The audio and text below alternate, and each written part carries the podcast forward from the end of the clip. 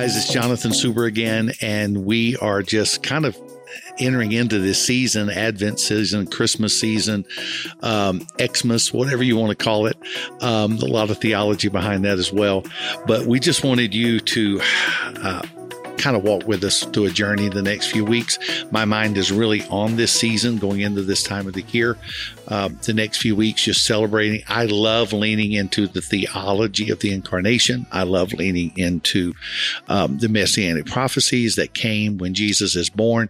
I love the whole theology behind Jesus being the expressed image of the invisible God, being the Son of God, being the God man, being God manifest in the flesh, and all these different, sundry different biblical terms terms and theological concepts. I absolutely love that. But today I'm going to go, going to go back pre-story and we're going to deal with uh, some things that happens uh, in the gospels at the beginning, at the birth of Jesus and really not from the Christmas perspective. We'll be doing that the next few weeks on some things, but more from a ministry perspective. Um, and just kind of walking through that. Um, I was asked by a mentor years ago, I probably 22 or 23. Um, one of my mentors was Bishop T.F. Tenney uh, from Louisiana, and and I remember I go back because you know I started uh, preaching at 14. Uh, my testimony, you know my testimony. I saw blind eyes open, a lady completely blind when I was 14. Then in Africa with my parents in the morgue, I saw a man that had been dead, uh, completely dead in the morgue, naked, raised back from the dead. Um, kind of a big deal at 17 and and was full of faith. Come home at 18, full of vim, vigor, vitality, had way more energy and anointing than I had knowledge. Um, but just whole hog, gung ho for the Lord. Um, and, and in that, you know, 18, 19, 20, 21, 22, um, by the time I was 22, I'd actually preached revivals where hundreds had got saved. I had been in different nations and preaching things and whatever. And 22, 23, just full of so much zeal. And I'll never forget Bishop Tenney sitting down with me. And he asked me this question.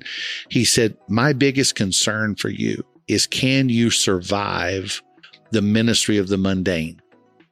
And I didn't understand it at the point because you have to understand my concept at 22 or 23, especially being a missionary's kid and then thinking things maybe a lot bigger than they really were, were because here I am kind of isolated for several years. And then I'm hearing about all these great revivals and great ministries and listening to tapes. Back then we actually had cassette tapes and people would send us cassette tapes. I was listening to that and, and we were Pentecostal, so we couldn't watch TV.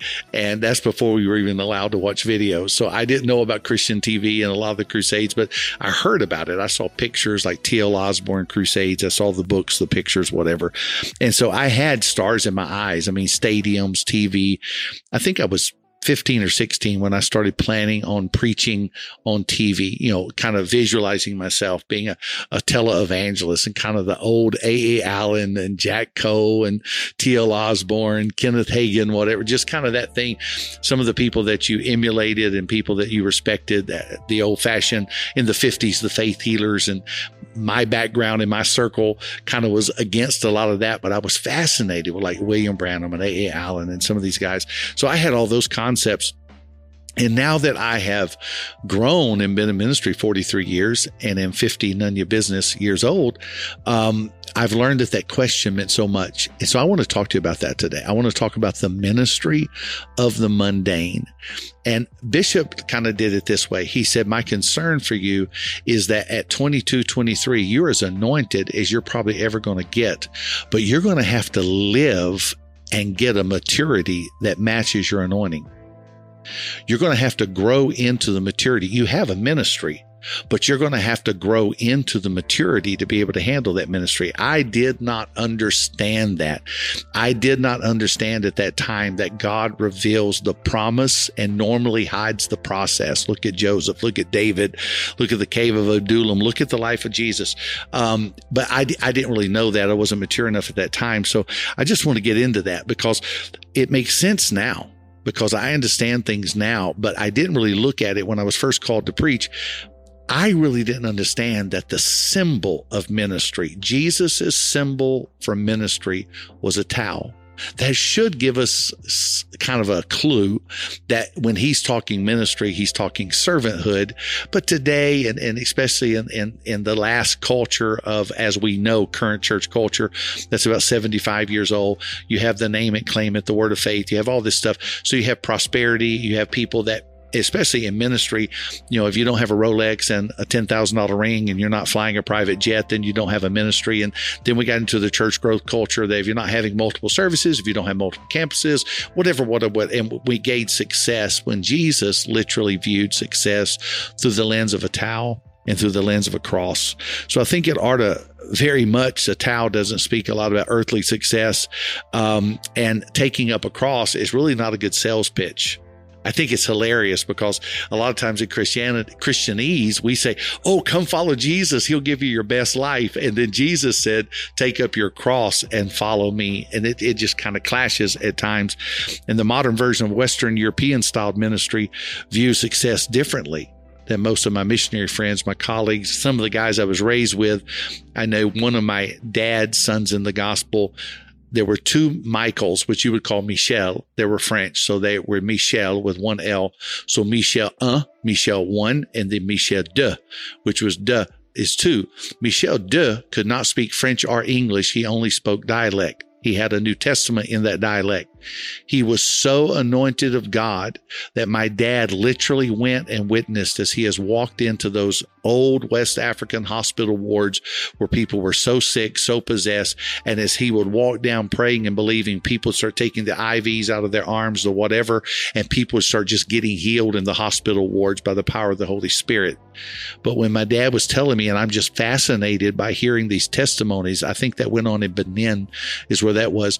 I was fascinated. My dad said, son, what I, what you don't know is the man couldn't speak French or English. He had a third grade education and he wasn't wearing shoes. So he's just got on tattered pants, a shirt, a tie, and barefoot, walking in the hospital by the power of the gospel. These signs shall follow them that believe. And that's kind of a little different view of success than what I was raised to get into. So when Bishop, I know he's using wisdom at that time to tell me, he said, son, you've seen some success. You've had doors open. You've preached in large churches. You've seen miracles. You've seen all this flashy, sensational stuff. But what I really want to know is, can you survive? Can you endure?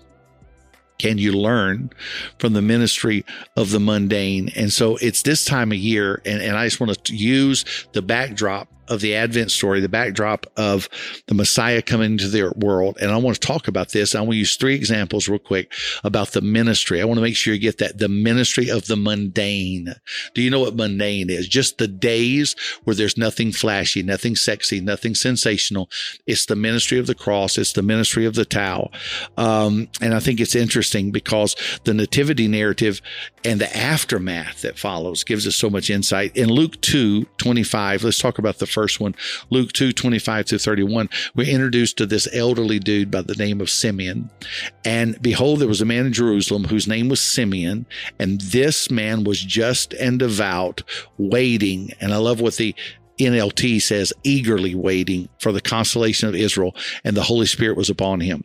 So you're looking at somebody that was elderly in the temple that had been waiting for years, eagerly waiting every day for years he had been disappointed, but his disappointed had not dissipated his anticipation for the promise that God had spoken. And he had knew in his spirit that he would not die. I love this. It had been revealed to him, verse uh, 26.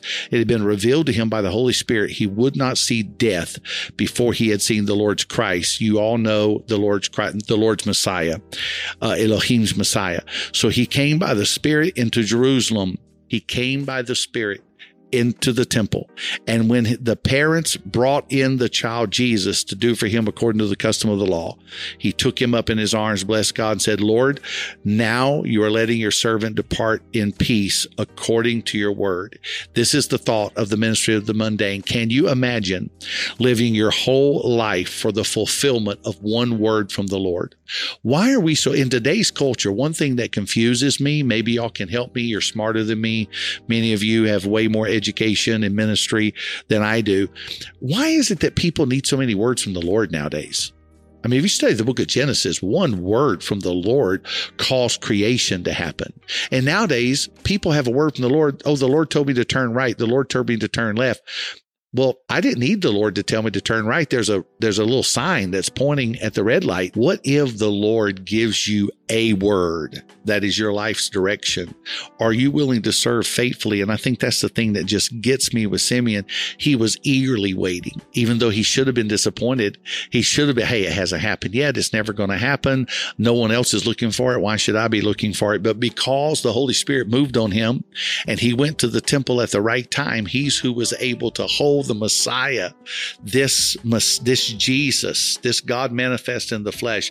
He was able to hold him in arms and give praise and worship according to your word. He didn't just wait, he eagerly anticipated the promise. Maybe there's someone right now, you have a sure word from the Lord, but you've been in that long delay, you've been in that long wait. I want to ask you, can you survive the ministry of the mundane without getting bitter? Can you survive the ministry of the mundane being faithful without being fruitful?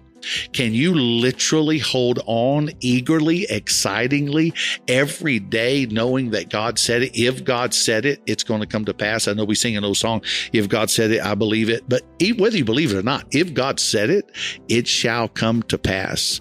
Um, what about in Luke 2 36? So, so one of my favorite, I love Simeon, but honestly, every time this year I have to talk about Anna, I love talking about the prophetess Anna. Um, the prophetess Anna, the daughter of Penuel, tribe of Asher, she was very old, lived with her husband seven years after her marriage, then was a widow until she was 84. She never, this verse 37 messes me up. She never left the temple, but worshiped night and day, fasting and praying. Never left the temple, prayed and fasted all the time. Coming up to them at that very moment, coming up to them, you talk about being quickened. I think the King James says coming in an instant coming in an instant? Are we that sensitive that after waiting years at 87 years old, that we could be that uh, in tune with the Holy Spirit, that we're that excited. So many people I know in ministry, so many people in business, in life, in church, people that have served a few years, especially post COVID, so many people are jaded. So many seem so bitter. So many seem so upset because what they wanted, what they were pursuing, their level of success just hasn't happened. And I've talked a lot about disappointed.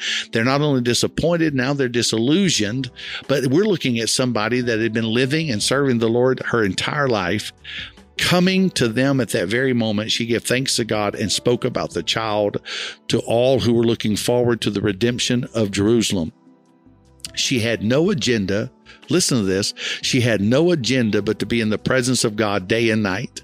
And God used somebody like that, that literally had no agenda but his presence. Said, okay, I'm about to reveal to you, you love my presence so much. I'm about to show you God manifest in the flesh. Lord, let me be so hungry for your next, so hungry for what you're trying to do in the earth next, that you would present it to me and let me hold it in my arms. Not because I have an agenda, because I want it to be the will of God. I wrote this in my notes. It was to someone like this that the Messiah was revealed, yet the same revelation was hidden and rejected by kings and priests. In this same scenario, you have to understand, in this same story, Jesus is rejected not only by the king, he's rejected by priests. He's then later on rejected by the Pharisees, and she had no agenda except to believe the will of God. Wow. I want, I love that how King James says it coming in an instant, coming in an instant. Lord, after 43 years of ministry, I want to be so hungry. I want to be so ready that when you're going to do this new thing in the earth, I don't want to be bitter and jaded and old and back here uh, ant- antiquated and back here in the background somewhere. No, Lord, I want to be ready, fresh in your presence, praying and fasting, pure, being ready to handle, because that's what she did. She literally handled that thing that God had put in her spirit. She literally coming to them at that moment, she gave thanks to God and spoke. She prophesied about the child and all who were looking forward to the redemption of Israel. And that takes me to the main text today, because I want to talk to you about this carpenter. So we have Simeon you have Anna. But I'll end this, this ministry mundane. I can't get away from this. And I talk about it a lot. So if you've heard this, forgive me. What about Joseph the carpenter? The man that married Mary. Mary was full of the Spirit, expecting a child from the Holy Ghost. You all know that story, the incarnation. It's incredible. But yet, Joseph was willing to handle the stigma. He wasn't at first, he was going to put her away, but he was literally able. He was an ordinary man with an ordinary life, engaged to an ordinary girl but he was given the most extraordinary task in history. Did you just hear what I said? There are people right now that you think you are ordinary. There's nothing special about you. Your education, your looks, your family, your finances, your career, your talent, your ability. There's nothing special. Neither was there about Joseph, except he was willing to obey. The ministry of the mundane has more to do with obedience than it does anointing. It has to do with more the long term the long game, some would say. Here's the thing about this that got me. Not only was Joseph asked to believe the literal impossible, he was asked to believe that this little fiance he was engaged to was pregnant or expecting by the Holy Ghost. Not only was he asked to believe that impossible, but he was tasked to yoke himself with a stigma. Stay with me. I call it the stigma of the supernatural, a stigma that would follow him his entire life. We don't know how long he lived. He did die early on, but he had a stigma the rest of his life that he had gotten Mary pregnant and that they lied and said that she got pregnant by the Holy Spirit. He lived with that his entire life. My question is before you can survive the long game of the ministry of the mundane, are you able to handle the stigma of the supernatural? So many people want to tell me, Oh, I'm anointed. I'm called. I'm set apart. I'm chosen. And many times I want to laugh because I'm like, if you're not willing to be mocked and laughed at, to walk alone, to live a lonely existence following the Holy Spirit, you probably won't make it in the long game because there is something called the stigma of the supernatural. Here's the thing the Savior of the world to the rest of us was simply called an illegitimate child when it came to Joseph. We call Jesus Savior, but when people look at Joseph, they called him illegitimate. He didn't live to see the resurrection. We can't find any historical proof that he even lived to see, maybe, but we can't find any proof that he even lived to see the first miracle of Jesus at the marriage of Cana. It is possible that Joseph lived and died with nothing but a promise. Oh man, makes does that make sense? It is possible that the carpenter Joseph lived and died with nothing but a promise, yet fulfilled one of the greatest tasks accomplished in history. Matthew 121. This is Joseph. Are you with me? Matthew 121. And she will bring forth a son and you shall call his name Jesus, for he will save his people from their sins. You see, this is what the angel declared. If Joseph had not been willing to embrace the stigma, if Joseph had not been willing to embrace this fear, this confusion, this, I'm sure it was just blowing his mind. If he had not been faithful in spite of being fearful, there would have been no other man to name the child Jesus because in the law and Jewish culture, only the father or the nearest male relative had the responsibility and privilege to name the child. If Mary had gone somewhere else and if he had put her away privately, or if he had not taken this responsibility, then her family that the angel did not appear to would have given Jesus a family name because they did not know what the angel said. Only Joseph knew the saving name. If Joseph had refused the opportunity afforded to him by the angel Gabriel, then Mary's father, grandfather, brother, or uncle, whichever one was alive in the patriarch of the family, would have been given the task of naming the child. that blows my mind. Joseph was only a carpenter his entire life, yet he was the only man alive that was told the name because Mary did not have the legal right to name the child. So here's this humble carpenter that is given the greatest formula in history. And I'll tell you why in a moment. Only Joseph knew the name that would become the formula of salvation, healing, and provision and redemption. And it's in Acts 4 and 12. Are you ready? Only Joseph knew the name. Nor is there salvation in any other, for there's no other name under heaven given among men whereby we must be saved. Wait a minute if Joseph had not been willing to take the stigma of the supernatural, but not just that, if he had not been willing to embrace the ministry of the mundane. He lived his entire life. Can you imagine that? Can you imagine the years of wondering? Just, just think with me for a moment. The years of wondering, did I really see an angel? Some of you, did you have a dream? Did you get a prophecy? Did God really speak to you? Can you imagine him did I really see an angel? Was that really real? Did Mary just convince me of this and I kind of let her brainwash me, whatever? Then teaching the lad Jesus the skills of being a carpenter when you were told he was the Messiah and the Son of the earth. Um, the years of just being faithful to the word of the Lord, that's called mundaneness. The years of just being faithful, having other children. He and Mary had other children, living as far as we can tell, just an ordinary, mundane life. But that one sentence, his name shall be called Jesus, changed history as we know it. It also is upon which our salvation hinges. So, is it possible that Joseph lived his entire life to say one phrase?